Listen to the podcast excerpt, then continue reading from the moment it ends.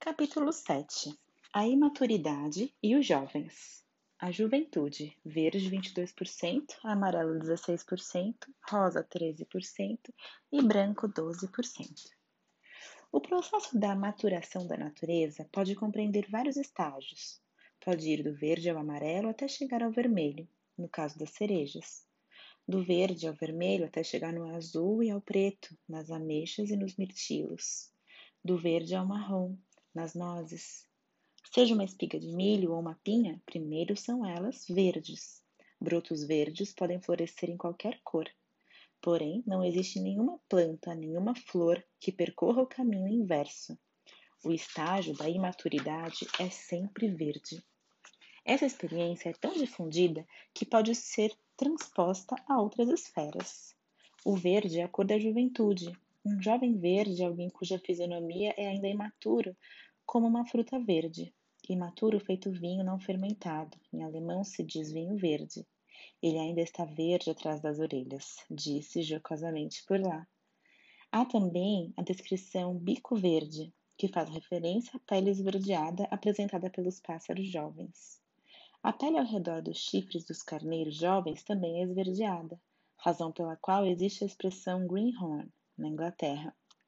Quem se pinta de verde é devorado pelas cabras, diz um velho ditado alemão querendo significar que quem se faz de bobo acaba sendo julgado como tal. E quando um inglês lhe perguntar: Você está vendo algum verde em meus olhos? Do you see any green in my eyes? Ele está querendo dizer: Está me tomando por bobo?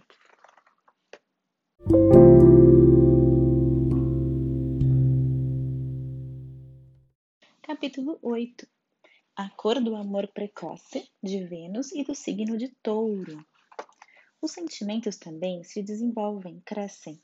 Na poesia, os trovadores, dos trovadores, o verde é a cor do amor que se desabrocha. A senhora Mine, personificação medieval do amor no folclore alemão, veste um vestido verde. Lemos em Schiller sobre o amor juvenil, nossa relação ainda está verde. Nesse mesmo sentido, uma jovem verde significa uma jovem solteira, e isso era óbvio nas festividades em que se usassem trajes típicos. O verde claro era a cor das moças jovens, em idade de se casar. No entanto, elas não usavam vestidos dessa cor, pois eles não eram nada práticos. Verde claros eram apenas os acessórios. Os ausputs, as passamari, passamanarias, como se, como se costumava dizer. No romance Bodas Camprestes de Pieter Bruegels, a noiva usa uma gargantilha verde clara. As capas usadas pelas mulheres por séculos a fio em seu caminho para a igreja sempre forneciam mais informações sobre o seu estado civil. As capas das mulheres solteiras eram enfeitadas como passamanarias em tons verde claro. Moça, venha se sentar aqui ao meu lado, verde. Eu gosto tanto de você que chega até a doer. Essa canção folclórica que Friedrich Schiller escreveu em 1836 pertence ao repertório de todo o coro masculino na Alemanha. Mas quase ninguém sabe o que quer dizer esse lado verde. É o lado do coração, o lado em que o coração está. Quem está do lado verde de alguém fica mais próximo ao coração da pessoa. A expressão alemã Man ist jemanden nicht grün não estar verde em relação a alguém significa o mesmo que a pessoa não tem sentimentos verdes pelo outro, falando francamente. Quer dizer que não suporta aquela pessoa. Para os romanos, verde era a cor de Vênus. Vênus é a deusa dos jardins, das hortas, das vinhas. E entre os gregos, Afrodite, Vênus, era a deusa da beleza e do amor. Vênus rege o signo de Touro, Sendo assim, a maioria dos astrólogos atribui a cor verde a esse signo. Os taurinos aniversariam em abril e maio, portanto, na primavera do hemisfério norte. Assim, a cor combina com a estação do ano. Aos taurinos masculinos correspondem as qualidades masculinas, mas, como no sistema astrológico Vênus incorpora um princípio feminino, nesse signo as qualidades masculinas e femininas se equilibram. Mais uma vez aqui se vê a cor verde como cor intermediária.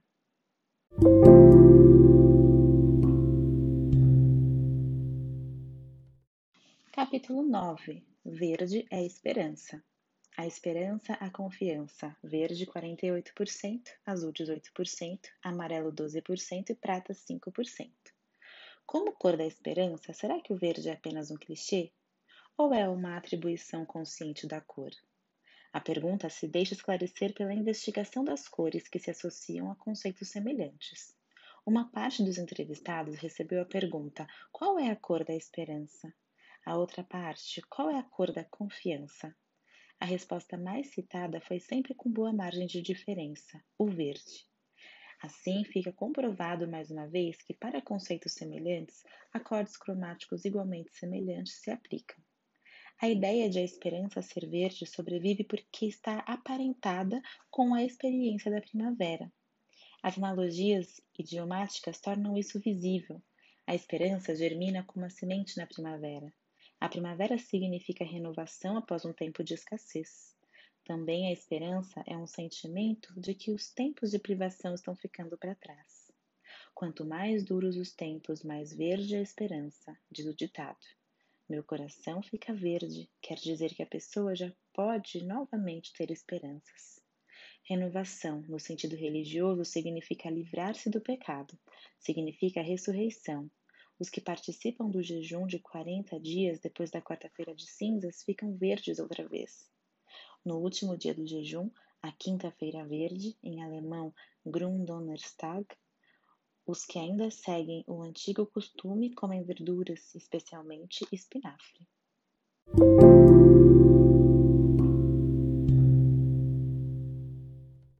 Capítulo 10 A cor sagrada do Islã a cor favorita do profeta Maomé, 570-632, era o verde. Maomé trajava manto e turbantes verdes, figura 41. A relíquia mais valiosa do Islã é o Sanchak-i a bandeira santa, que é verde e bordada a ouro. É a bandeira que o profeta carregou na guerra e que terminou com a conquista de Meca. A bandeira verde tem significado extraordinário. Cada maometano tem o dever de segui-la na guerra contra os infiéis. Assim, o islamismo se tornou uma religião mundial. Verde é a cor dos profetas, a cor do Islã, a cor da Liga Árabe. Todos os Estados-membros têm o verde em suas bandeiras. A bandeira da Arábia Saudita, pátria de Maomé, traz a inscrição La ilaha Ila Allah va Muhammad ur Rusul Allah. Abre aspas. Só existe um Deus e Maomé é seu profeta. Fecha aspas. Embaixo há um sabre em memória da guerra em nome da fé. Figura 42. No enterro do rei Hussein, na Jordânia, que era tido por descendente direto do profeta, foi colocado sobre o túmulo um baldaquim verde, como símbolo da fé islâmica. O fato de Maomé ter declarado verde sua cor favorita não é um acaso, um produto de seu gosto individual. Maomé, que difundia as revelações divinas, tal como estão escritas no Corão, profetizava aos que levassem uma vida que agradasse a Deus, como recompensa uma eternidade de satisfações sensoriais um paraíso para os apreciadores de paisagens que encantam, com prados verdejantes, florestas em que se podia estar à sombra, oásis eternos. O verde seria a cor reinante no paraíso, uma ideia que sem dúvida enchia de entusiasmo um povo que vivia no deserto.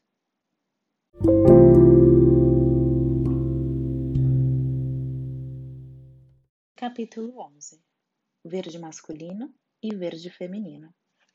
A simbologia é dependente da cultura, pois culturas diferentes significam diferentes modos de vida. Perguntar qual é o significado do verde significa ao mesmo tempo perguntar sobre as condições em que se vive. Em meio ao deserto, a natureza verde é grandiosa. O verde passa a significar o mesmo que bem-estar material e espiritual. Como cor sagrada no Irã, como cor da vida eterna, o verde é compreensivelmente masculino. Para os antigos egípcios, o verde também era uma cor masculina. Aliás, o deus Osíris tinha pele verde, Ele é o Deus da vida e, simultaneamente, o Deus da morte. Nas religiões que creem no renascimento eterno, isso não é uma contradição. Ele era chamado também de o Grande Verde, figura 43.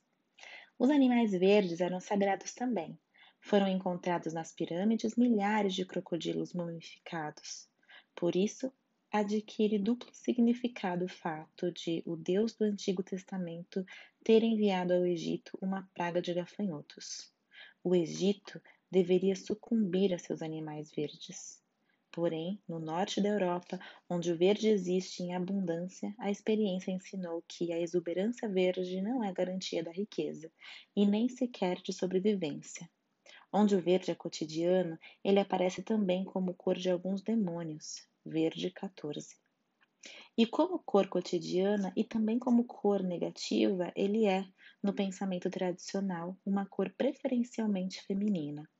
Como a serpente verde e como Eva, segundo os ensinamentos dos cristãos, o mal entrou para o mundo. O verde é feminino quando ele é a cor da natureza profanada. Existe uma grande variedade de nomes derivados da cor verde. Flora é a deusa romana das flores e das plantas. Silvia, em latim, significa selva.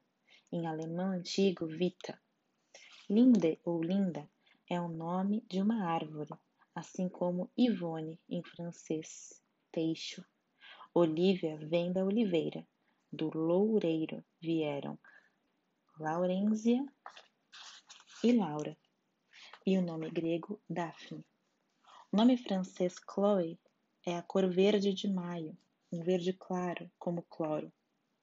O nome espanhol Esmeralda vem da pedra preciosa. Porém, o verde é tão equilibrado que existe também vários nomes masculinos que derivam dele. O loureiro, do loureiro, do latim laurus, veio laurim, e lorenz. E Lars também é apreciado o nome Florian, que é masculino de flora. Oliver vem da oliveira, Ives vem do teixo. Do alto alemão antigo veio Vito, a floresta, que originou Veit, Vitus, Vito. Tabela Prenomes e Cores, branco 6.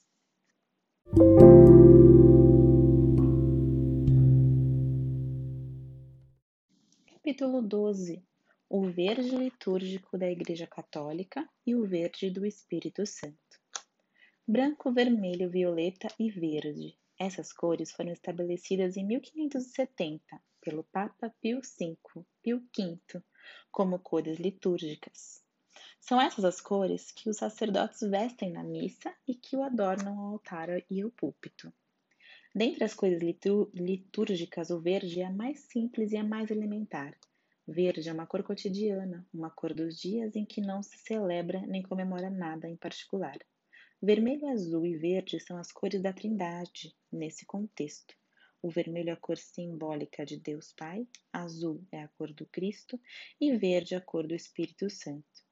É verdade que na maioria das pinturas Maria também está retratada, então Maria traja azul, Cristo traja vermelho, Deus Pai um vermelho escuro ou violeta, o vermelho púrpura, o Espírito Santo é corporificado como uma pomba branca, frequentemente diante de um fundo verde, figura 18. A pomba é um animal simbólico, pois é sábio, desde a antiguidade que as pombas são capazes de voar longas distâncias e ainda assim retornar ao local original. O Espírito Santo vem de Deus, como uma pomba branca, e a ele retorna. O Espírito Santo revelou-se aos apóstolos em seguida, atribui-se a ele o verde como a cor pela qual ser reconhecida. Os bispos se consideram seguidores dos apóstolos. Por isso, seu emblema é um chapéu verde, em memória às peregrinações feitas pelos apóstolos para difundir o cristianismo.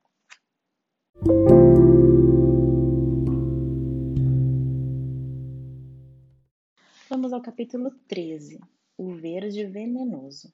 O venenoso, verde 45%, amarelo 20%, violeta 8%. Verde é a cor de tudo que é venenoso. Surpreendentemente, verde também é a cor da saúde. Para significar isso, o violeta não serve. Quando se pensa em venenoso, pensa-se logo no verde veneno. A conexão de que coloquialmente se faz entre o que é verde e o que é venenoso e só existe na Alemanha. Com isso, fica demonstrado que até mesmo um único clichê idiomático pode determinar um efeito cromático, verde veneno. Verde. É um tradicional conceito alemão.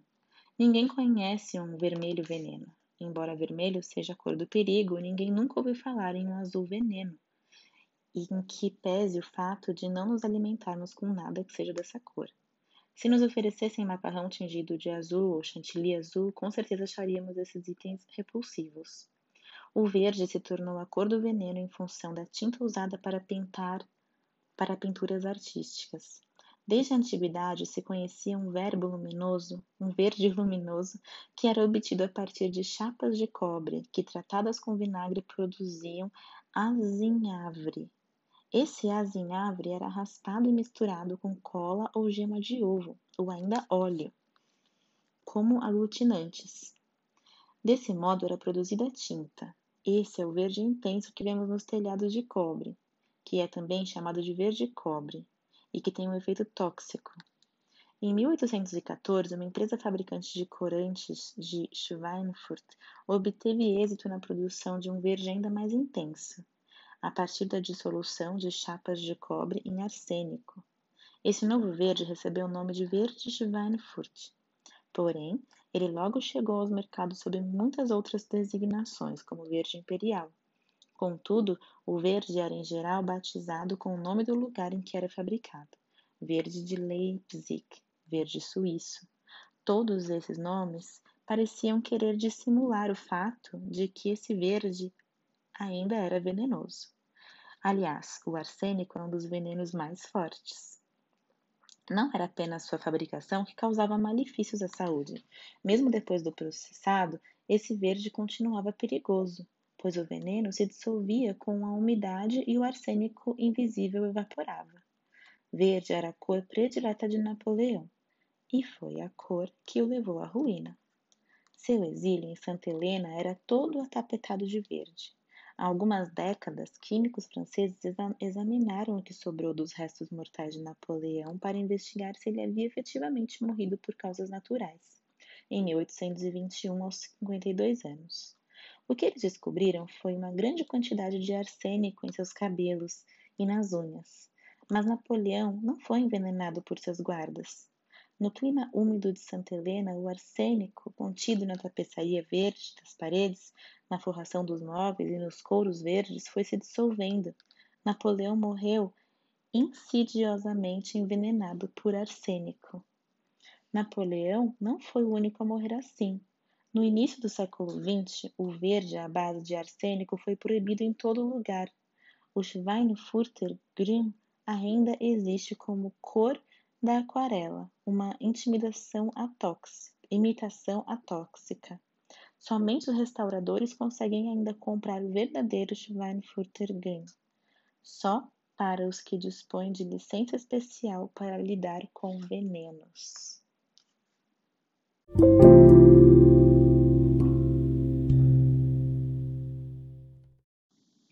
Capítulo 14 O verde horripilante. Qual é a cor de um dragão, de um demônio ou de um monstro? Verde responde a maioria de modo espontâneo. Por quê?